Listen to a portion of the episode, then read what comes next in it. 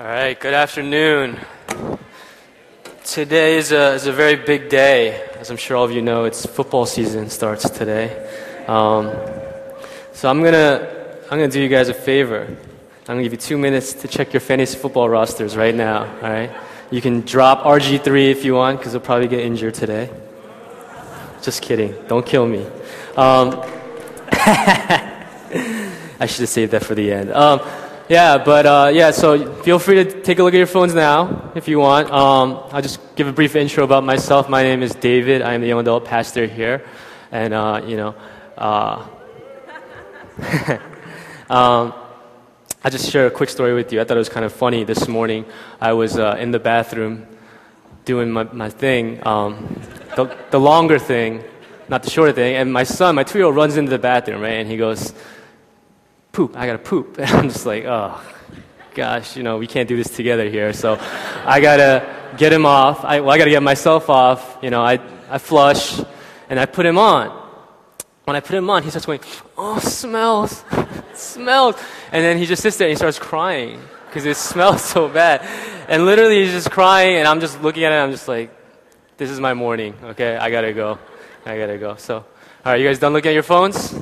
Okay, let's go. Um, yeah, but being a dad is, is, is awesome. I love it, you know, at least for now. Maybe in 10 years, I won't start my sermons this way, right? But, you know, I really enjoy it. And I feel like being a father has given me such great insight into who God is as a father, right? That I, I didn't have before. Or, you know, I would try to understand some things, but not as well as I do now. And, you know, I hope I can share some of those insights with you today. So we'll be in uh, Genesis 28 to start, if you have your Bibles. And as you're turning there, I'm going to I'm going to pray for us real quick. Father, we thank you for your word. Lord, we thank you for this day, your Sabbath, that you have given us just to come to worship you, Lord, to find our rest in you, God. And as we are renewed by your word, renewed by the power of the Holy Spirit, I pray that we would draw nearer to you, that we would come to know you more, Father, and come to love you and, love our brothers and sisters more and more each day. So, Lord, come to your work this morning. In Jesus' name I pray. Amen. All right, so uh, Genesis 28. Um, and we're going to be flipping from 28 to 32. And just to give you a little bit of background, this story is about Jacob. Okay? So if, if you guys know, I'm sure if you've been in church before, you've heard about Jacob before, right? He's a very, very famous guy, one of the early fathers of the, of the Hebrew nation, right? But it's interesting, Jacob, you know, when you're younger and you kind of go to church, you go to Bible study, you know, whatever, you always just assume that all these guys in the Bible are, are heroes. They're good guys, right? Like you walk into VBS or Promised Land and you see little posters of like Moses and, you know, King David and like think, wow, these guys are awesome. But when you actually read their stories and sort of read about their lives, you come to understand like they're not the best people in the world, right? They got some hair on them. They're not quite the heroes we thought they were. I mean, Moses, straight up, he was a murderer, okay? Like, he killed somebody. Like, I'm sure if Pastor Neil was up here, and okay, not to say Pastor Neil would ever kill anybody, right? He can. He's a Taekwondo master, right? But if he, you know, was a murderer, I'm sure our church attendance might drop a little bit, right? Um, and so we know that these heroes of our faith, they, they do have some hair on them, and Jacob is the same. Okay, Jacob, he's a liar, he's a cheater. Okay, he's a guy that always skirted the system. Uh, you know, just to give you a little bit of background on him, he was twin brothers with Esau, but Esau was the firstborn son. Okay, and as the firstborn son of Isaac, who was the son of Abraham, who, if you remember, Abraham was the forefather of the Hebrew faith. He was the one that God called out and said, Go to this land, and I'm going to make you an incredible nation. I'm going to give you a huge family, and I'm going to bless you and your family, and they're going to bless the whole entire world. And so Abraham gets that and he passes it on to his son Isaac. And then Isaac is supposed to pass that on to his sons. But it's supposed to go to Esau, his firstborn. Okay? That's his birthright. That's, uh, you know, something Jacob stole from him. Okay? He stole two things from Esau his birthright and his blessing. And I'm going to explain what those are right now. Um, the birthright has to do with being the firstborn son of the family. You receive all the inheritance, all the goods belong to you. Okay? So basically, all of Isaac's cattle and sheep and whatever. All his things were supposed to go to Esau. But Jacob stole it from him. Okay? He tricked him into giving it to him because one day Esau came home, was super hungry. He wanted some stew that Jacob was making, and Jacob's like, I'll give you the stew if you give me your birthright. Right? So I know that's kind of hard to understand in this 21st century because you're like, what do I mean? What do you mean? If my parents pass away, they're going to just split the money between me and my brothers, and it's going to be awesome, right? Maybe you're not thinking that way. That's morbid, okay? But, um, you know, in, even in Asian culture, like firstborn son, there's a lot of priority given to him. I remember I'm a firstborn son, and growing up, my mom used to peel my grapes for me, okay? Um, I didn't realize what a big deal that was. I would say that, and people would laugh, or they'd look at me and be like, ugh, it's so, that's so spoiled. And I was like, what do you mean? They taste so much better when they're peeled, right?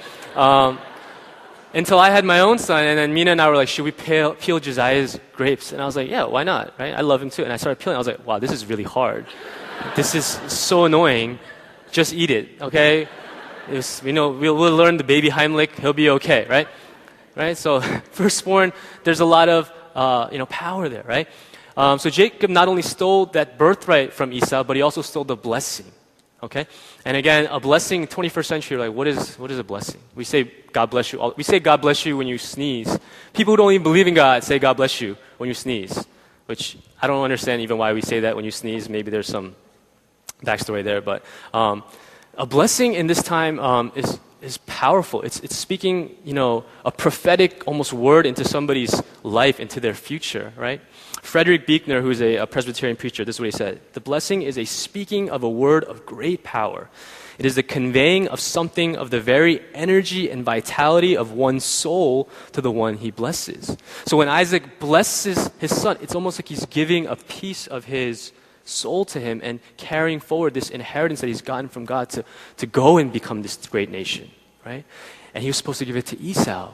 But Jacob sneaks into his tent and he steals it from him. Okay? He pretends to be Esau and he, and he gets blessed by his dad and he takes it from him. So Esau is obviously super mad. Okay? He's like, my little brother, that twerp, right? He took my birthright. He took my blessing. I'm going to kill him. Okay?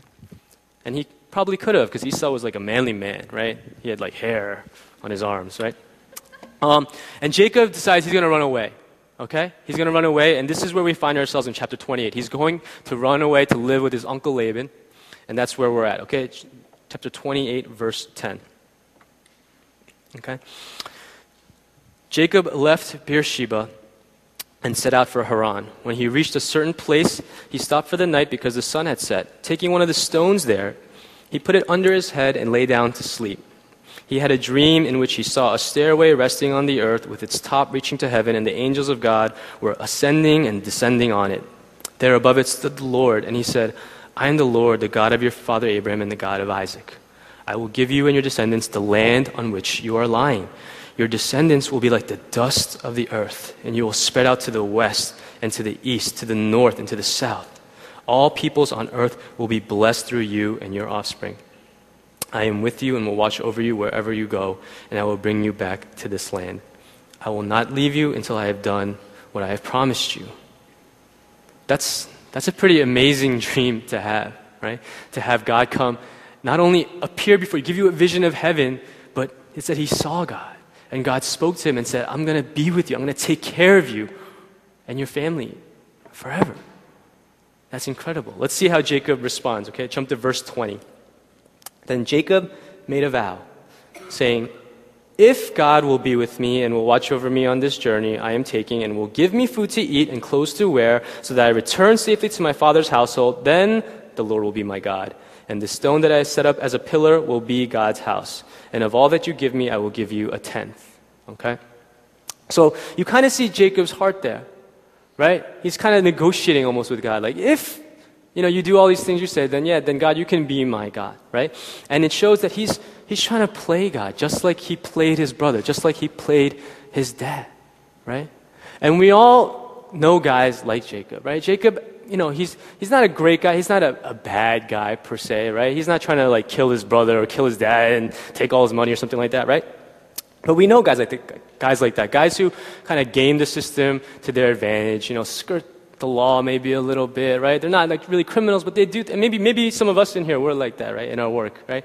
Um, and you know, we kind of begrudgingly respect people like that, right? Like my my one of my friends in college, you know, I went to UVA, and he really wanted to go to UVA, but um, it's tough school to get into arts and sciences, which was what he wanted to do. Nursing is easier, so he applied through nursing. Okay, which is ironic because being a nurse is really pretty hard. But um, he applied to nursing, he got in, and then like two weeks into school, he's like, you know what? You know, my, my go into his advisor, he's like, I, I think I'd rather be in arts and sciences, and he transferred, and that's how he got in. And people were like, oh my gosh, that's so wrong, that's so messed up. And it, it kind of was, right? But at the same time, you, you begrudgingly respect people like that. People who can kind of take ownership over the situation, see the loophole, see the advantage, and go straight and get it, right? And Jacob's like that. So he gets this incredible dream from God after he's already stolen his brother's birthright and his brother's uh, blessing. And he goes, Yeah, God, you want to bless me? That's cool. Go ahead. And if you do, then, then I'll follow you, right? Um, let's go to chapter 32 real quick. Okay, verse 3.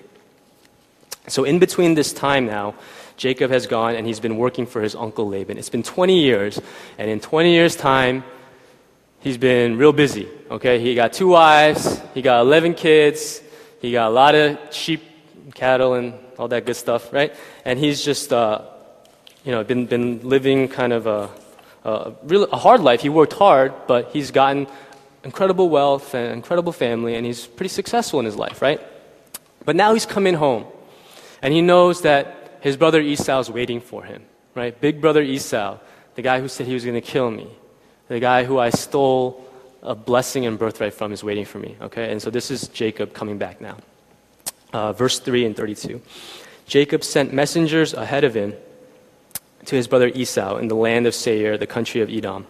He instructed them, this is what you are to say to my lord Esau. Your servant Jacob says, I have been staying with Laban and have remained there till now. I have cattle and donkeys, sheep and goats, male and female servants. Now I am sending this message to my lord that I may find favor in your eyes.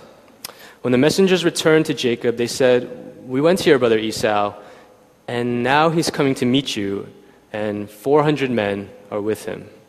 So Jacob's probably like, uh, it's too late to go back, right? These 400 men are coming. Sounds like a little overkill, right?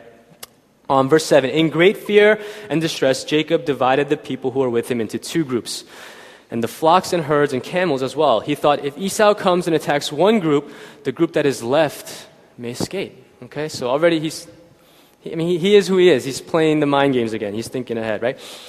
But I want you guys to pay attention to the way he prays now, because he's about to pray and see the difference in how he prays in this chapter, verses 28. Then Jacob prayed, O God of my father Abraham, God of my father Isaac, Lord, you who said to me, Go back to your country and your relatives, and I will make you prosper. I am unworthy of all the kindness and faithfulness you have shown your servant. I had only my staff when I crossed this Jordan, but now I have become two camps.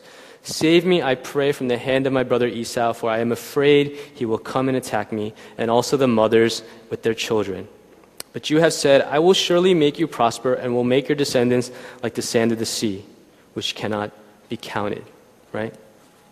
And we see there just a stark, stark difference in the way Jacob's praying, right? The way he's approaching God.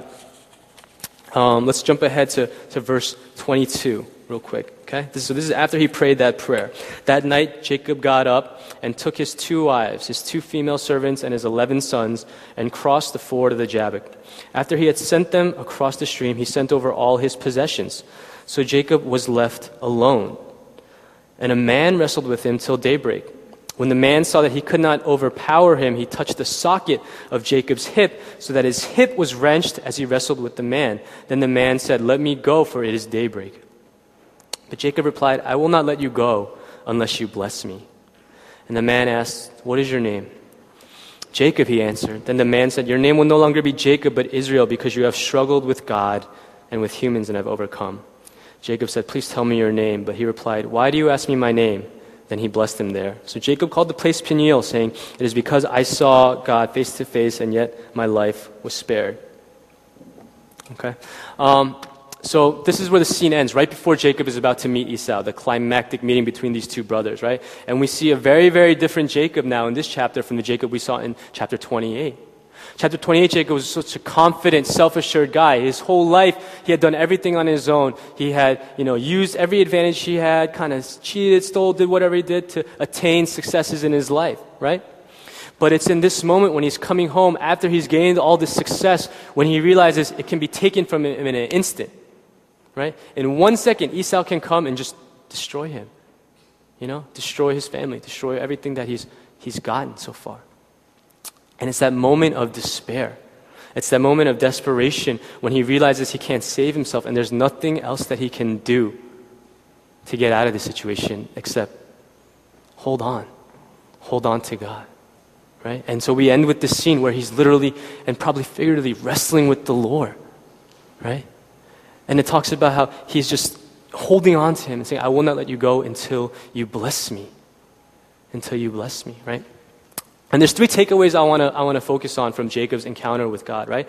And the first is that there must be desperation in how we seek God.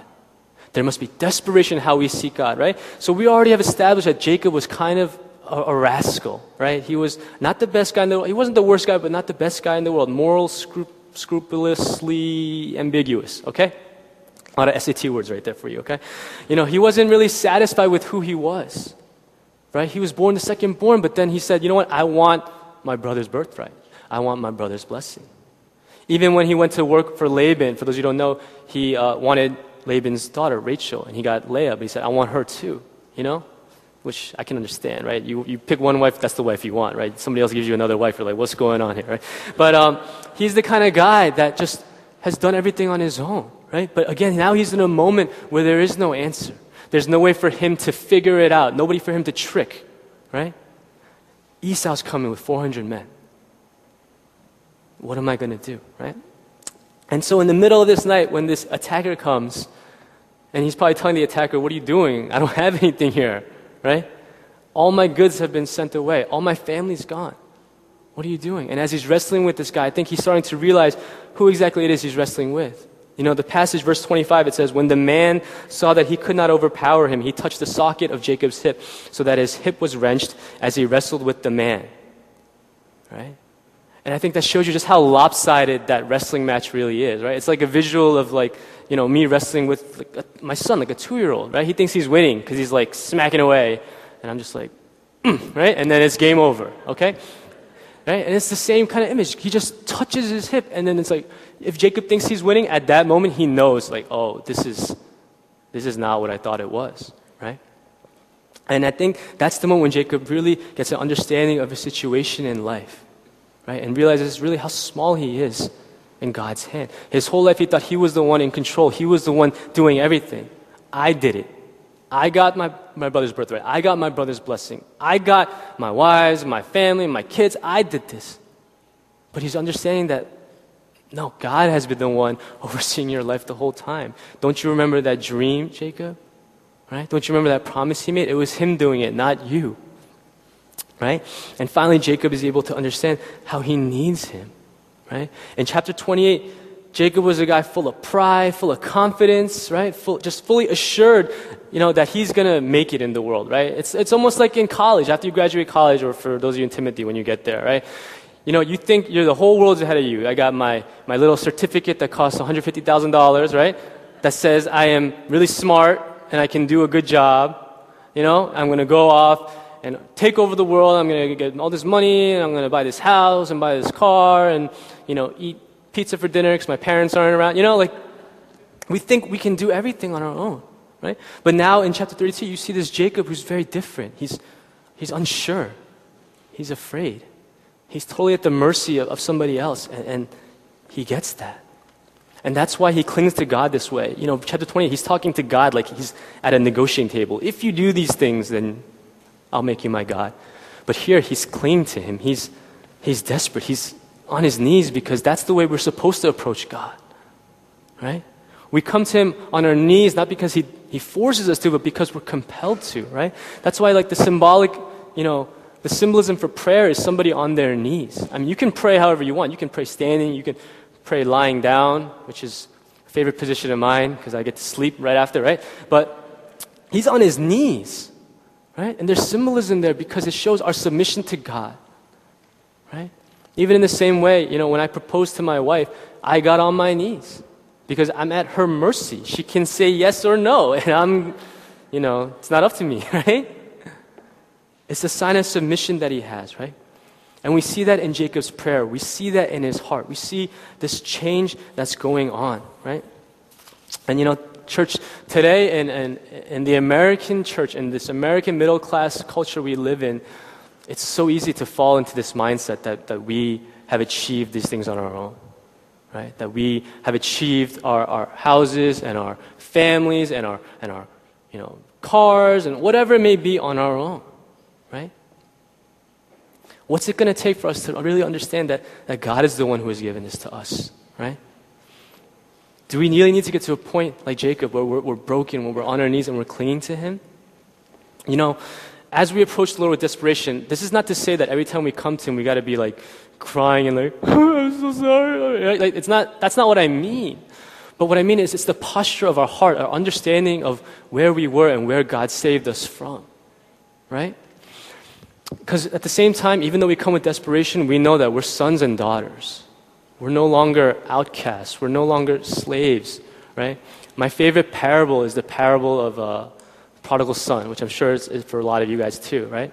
And if you don't know the story, there's a son who tells his dad, Give me my inheritance. Basically saying, you know, as if you were dead, so I can go do my own thing. He goes, spends all the money, and decides, I gotta, I gotta go back to my dad, right? Because even his slaves live better than the way I do now. And he says, I'm going to go back and ask to be a slave. And as we read that story, as we hear that story, I'm sure there's a part of us that thinks, this is it. This is the time for the dad to be a little like, mm, you little punk, I told you not to go. How dare you, right? And we want to see that a little bit. We want to see him like kind of kick him in the butt, be like, get in the house, you idiot, right? But he never does that. All he does is say, my son is home and he brings him in and he gives him a feast. Right? That, that kid deserves to be a servant. That kid deserves, or even to be outcast of the house forever. He effectively told his dad, I wish you were dead. But the dad just welcomes him in. And that's who we are. We're sons and daughters. We don't need to, you know, come begging God, oh God, give me this, you know. But it's the, that's, that's not what I mean by desperation, but it's the posture of our heart that son will never forget his father's mercy. And that's what I mean. We can never forget the mercy God has shown us in our lives, right? And Jacob is finally getting it because that's why he's clinging to God, right? Second takeaway is this we cling to the Lord on his terms and not our own, okay? And what I mean by that is, you know, if you think about the situation, God really picked an inopportune time to bother Jacob, okay? He's like, I probably, I need a good night's sleep tonight, okay? Tomorrow, I'm gonna go face my brother and 400 men, and then all of a sudden this guy comes and jumps me in my sleeping bag, right? Like, but God doesn't care about that. He is concerned about Jacob. He wants Jacob to understand who he is, right? Look at that prayer in chapter 28 again, right? This is what he says. He says, If God will be with me and will watch over me on this journey I am taking and will give me food to eat and clothes to wear, so that I return safely to my father's household, then the Lord will be my God, and this stone that I set up as a pillar will be God's house. And of all that you give me, I will give you a tenth. It's so conditional. It's so conditional with God, right? And even in this circumstance, I bet you Jacob was saying, God, why are you attacking me now? This is not the best time, right? This is not the best time for me. You know, we want God to do what we want on our terms, right? And we think even our salvation is about ourselves, right? We think that has to do with us, but salvation has nothing to do with us, right? Let me repeat that. Salvation has nothing to do with us. What I mean by that is this. Um, as Christians, we think being saved, you know, especially today in, in the American middle class church, we think being saved means, God, you saved me from sin. Thank you. And also, thank you for my job and my career and my healthy family and my retirement account and yada, yada, yada. We think that's also included in this package of salvation, right? We think God owes us a good life and the kind of good life that we want, not the kind of good life He defines. Let me define it, Lord. Let me tell you. Let me, let me slide over this piece of paper with a dollar amount and you tell me, right? But salvation has nothing to do with ourselves. The two greatest commandments are love the Lord your God with all your heart, all your soul, all your mind, and love your neighbor. There is nothing in there about taking care of yourself first.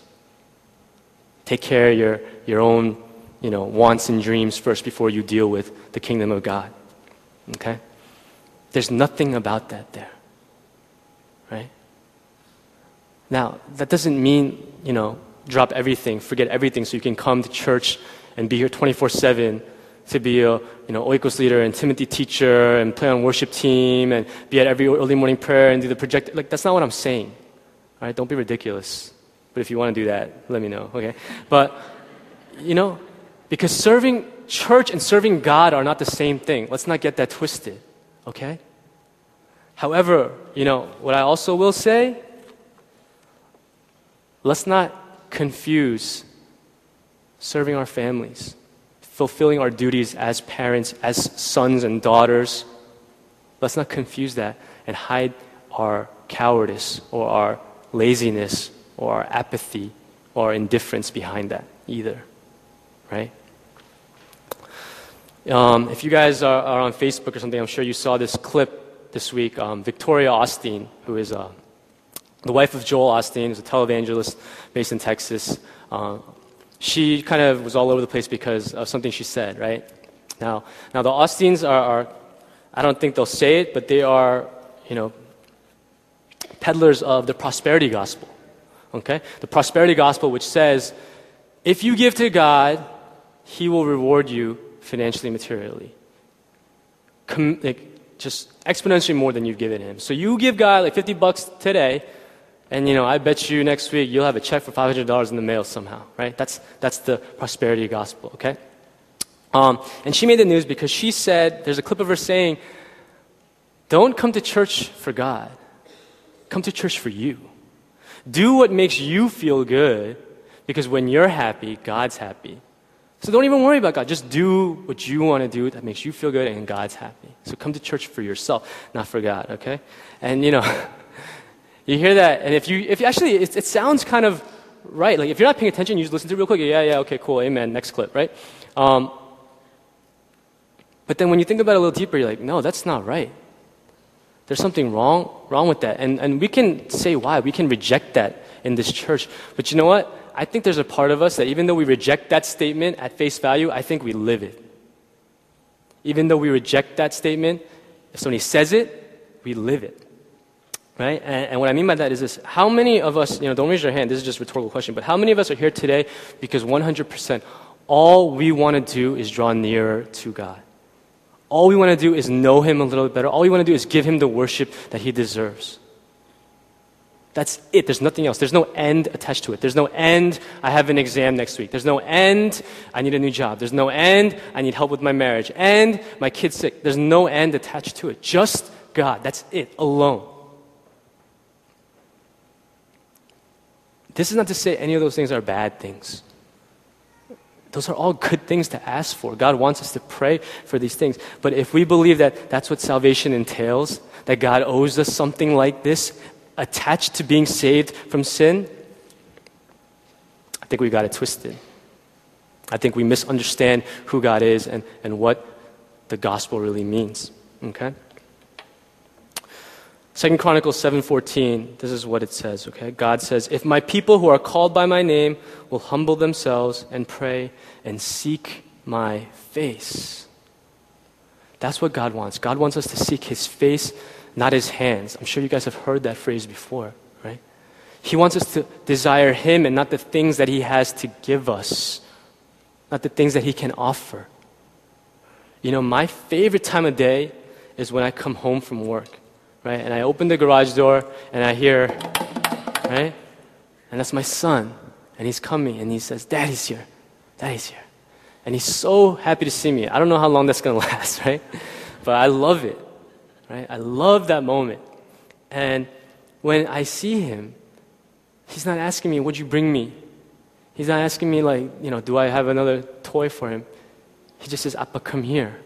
And he wants me to pick him up. That's all he wants. That's God's heart for us, right? You know how sad it will be the day I come home, and you know, and it's gonna happen. But he's like, just gonna say, Dad, can I get fifty bucks? right? I'm just like, yeah, I got fifty dollars on the bottom of my foot. You know, like, right? That's gonna happen. Okay, I know. You know, we're all sinners, right? But um. But that's God's heart for us. That's what He wants from us. He doesn't want us asking Him just for things Yes, He enjoys giving, and we should ask, but more than the things He has to offer? Do we want Him? Do we want Him? There was an article I read talking about the Victoria Osteen thing, and this is what it said. Not only does this teaching fly in the face of the entire Bible, but it's also a grievous offense to those Christians experiencing immense persecution in countries all over the world, often in impoverished circumstances. Jesus' death means he has taken on your sin in exchange for his righteousness. God has shown us, Ephesians chapter 2 verse 7, the immeasurable riches of his grace and kindness towards us in Christ Jesus. These are the only riches you are promised in this life the joy and peace that comes with knowing that you have a good and loving Father who has saved you at the infinite cost of his only Son. That's it. We are not guaranteed financial wealth, material wealth, anything. We are guaranteed the riches, immeasurable riches of the joy and peace of knowing God. Is that enough? Is that enough for us? You know, the sad thing is about what Victoria Osteen said is, I actually think she's kind of close to the, to the right answer, right? Because here's the thing if we come to God for God and He gives us Himself, we get our greatest joy. We get the one thing that can fulfill us and give us a joy and peace greater than any Mercedes, any huge house, any number of you know children or, or uh, successful promotion, anything could ever get. She's so close. She just got to flip it a little bit, you know? That's the ironic part. You know, Paul said, the immeasurable riches of his grace and kindness towards us in Christ Jesus. The immeasurable riches.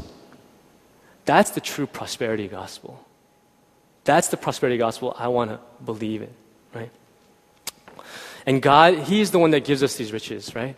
And that brings us to my third takeaway, which is who is truly in control of our lives, right? Who is truly in control of our lives. Jacob, you know, let's go back to him for a second. It's only when he's in the situation where he realizes he has no control, where there's no amount of using his own smarts, his own, you know, uh, possessions, his own abilities to get out of the situation, where he's able to finally approach God with the right heart, right? It's that perspective that we need to understand that God really is in control. In 1 Corinthians, Paul says, Thanks be to God, He gives us the victory through our Lord Jesus Christ. He gives us the victory through our Lord Jesus Christ. Right? Do we believe that we have victory over every sin, over every temptation, over every struggle in Jesus Christ? Do we believe that? Jesus believed it. Okay? In John chapter 17, verse 15, I'll read it to you, okay? This is when he's doing his high priestly prayer. He's praying for his disciples, he's praying for us. And this is what it says, okay? Verse 15 in chapter 17 My prayer is not that you take them out of the world, but that you protect them from the evil one. Okay, so why does he pray that? He's saying, God, I'm asking you, Father, not to take away their struggles, to help them overcome them, right? And I think that's indicative of our faith, the way we pray. If we're praying, God, there's a struggle ahead of me, help me overcome it, it's because we know who our Father is. We know that He can give us victory. We believe that nothing is impossible for our Lord. But if we pray, God, just get it out of here. I'm sick of it. I can't deal with it. Get it away from me. Because in reality, I don't trust that you're big enough and strong enough to take care of it. That's what we're saying. The way we pray shows us how we believe in God. Right? So when we pray for this, are we saying, God, give me the victory over this because I know you can? I may not see it, but I believe in you. Or are we saying, you know what, Lord? Hmm, I don't know if I don't know if you really can handle this. So I'd rather just not deal with it. You know, even Jacob's prayer in chapter 28 was saying, God, you take care of these things. If you do, you can be my God. Right? In chapter 32, this is how he prayed. He says, God, my father Abraham, Lord, you who said to me, Go back to your country and your relatives, and I will make you prosper. I am unworthy of all the kindness and faithfulness you have shown your servant. I had only my staff when I crossed this Jordan, but now I have become two camps. Save me, I pray, from the hand of my brother Esau, for I'm afraid he will come and attack me, and also the mothers with their children.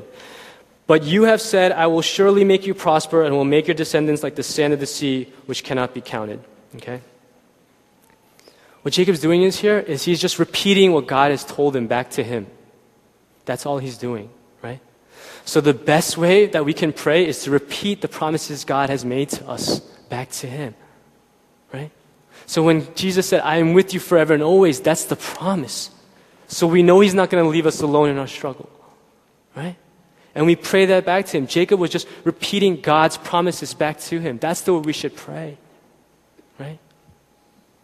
I'm going to wrap in a second, so worship team, feel free to come up. But one thing I want to ask us is if that's what we should do, if that's the way we should pray, if that's the way we should live our lives and believe, what has God promised us? Like individual, right here, right here, what has God promised us? And I'll offer up the cross. Okay? The cross says so much about what God says to us. He says, I'm worthy of your worship. I'm worthy of your lives because I've given you everything. I have given you my son so that you can be with me forever. I am with you forever and always. There is grace and mercy never ending in this cross for you, for me. God has already given us everything. Why would He withhold anything else? You know, Jacob, at the end of the day, he was, uh, he was the father of the nation of Israel, right? He'll be remembered forever, okay? But he was also just a guy like you and me who had his own hopes, his own dreams, his own aspirations, his own fears. He was a guy who thought he had everything in his life under control, okay? But when he finally realized that he didn't have it under control, when he didn't know what to do next, when he didn't know, you know, am I going to get out of this, Lord, safely? That's when he realized how much he needed God. That's when he was able to surrender to the Lord. And it's with that perspective, that's when he was finally able to meet Esau. Only then, okay? That's when he became the father of his nation and lead his family, okay? It's when he realized who God is and who he is in the Lord that he was able to carry out the task that God had given him in this life. Right? And Jesus, he did the same exact thing. Okay, in John 13, it says, Jesus knew that the Father had put all things under his power and that he had come from God and was returning to God. Jesus always knew where he was from, where he was going. He always knew that God had a plan and he was under that plan. And because of that, that's why he was able to go to the cross so fearlessly so boldly. He never wavered from going to Jerusalem. People would tell him all the time, don't go to Jerusalem. They're going to kill you there. And he never said, you know what, maybe you're right. Maybe we should hang out in, you know, Capernaum for a while, right? Maybe we should go see what's going on in, you know, Samaria for a while. I mean, he went there, but that's not what I mean, right? He just went, right? And he went, why? Because of us. He went to save us. He went to save us because he knew 2,000 years later there'd be a bunch of people sitting in this church service hearing the Word of God, hearing how much God loves them, hearing what Jesus had done for them. That's why he went.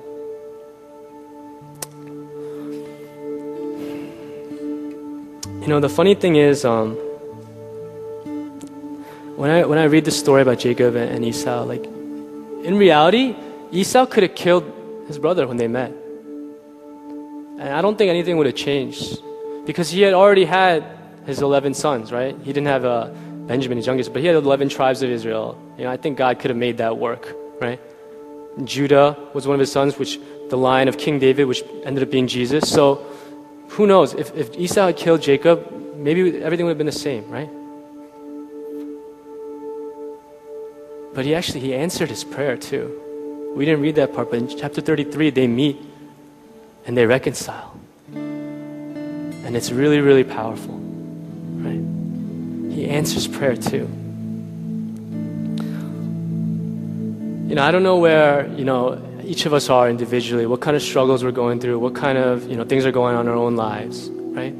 But I would ask you guys to think about this morning is this how are we praying?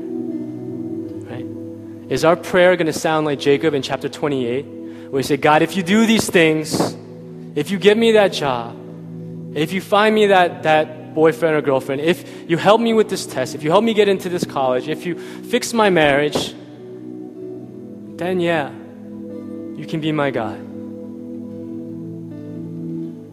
Right? Or are you going to be a Jacob in chapter 32 where we say, Lord, I'm unworthy. I'm unworthy, but this is who you are. This is who you said you were. So I'm going to trust in that. I'm going to believe in that, and I'm going to follow you.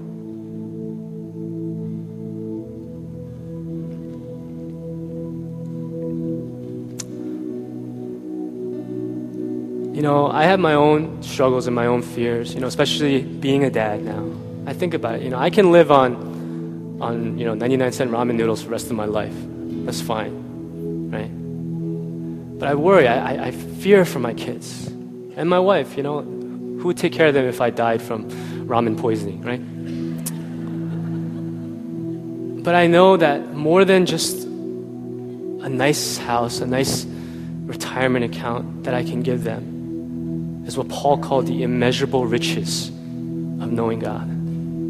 We are already the wealthiest people in the world, right here. We have Jesus. That's it. We don't need anything else. That's not to say the feelings we have, the fears we have, the struggles we have, they're not real.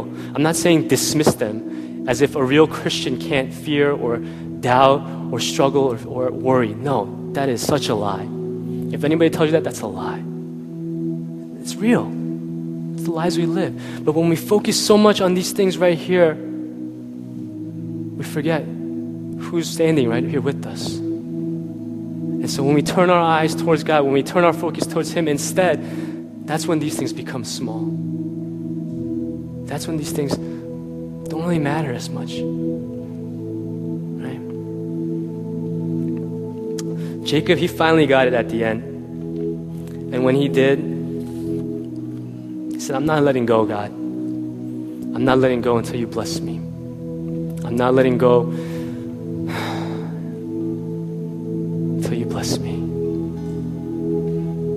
This morning, or this afternoon, as we as we close uh, in prayer and go into communion, my prayer is that we'd have that same prayer. We'd cling on to God and say, Lord, I'm not going to let go this morning until you bless me. I'm not going to let go until you speak to me a new word. I'm not going to let go until I know you a little bit more.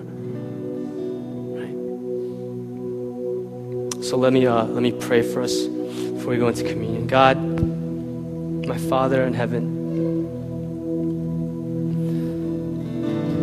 oh, I am so unworthy, God. We are so unworthy, Lord, to know you. We are so unworthy, God. But Lord, in your eyes, you, you love us and you call us son and daughter, and you say, Come sit at my table with me and dine forever. Come and see the riches of knowing me, so much more than any other riches in this world. And God, my prayer is that we would be satisfied with you.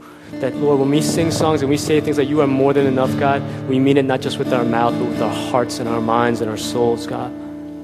Let us truly believe that, God, and say, Lord, that you are more than enough for me. God. Lord, I don't know what it's going to take, Father, for us to get to that moment Jacob had where he said, Lord, I'm not going to let you go until you bless me. But God, I pray even this, this afternoon that you're doing that work in some of our hearts right now. God, that we would say to you, we're not going to let you go until you bless us. We thank you for this day. In Jesus' name we pray. Amen.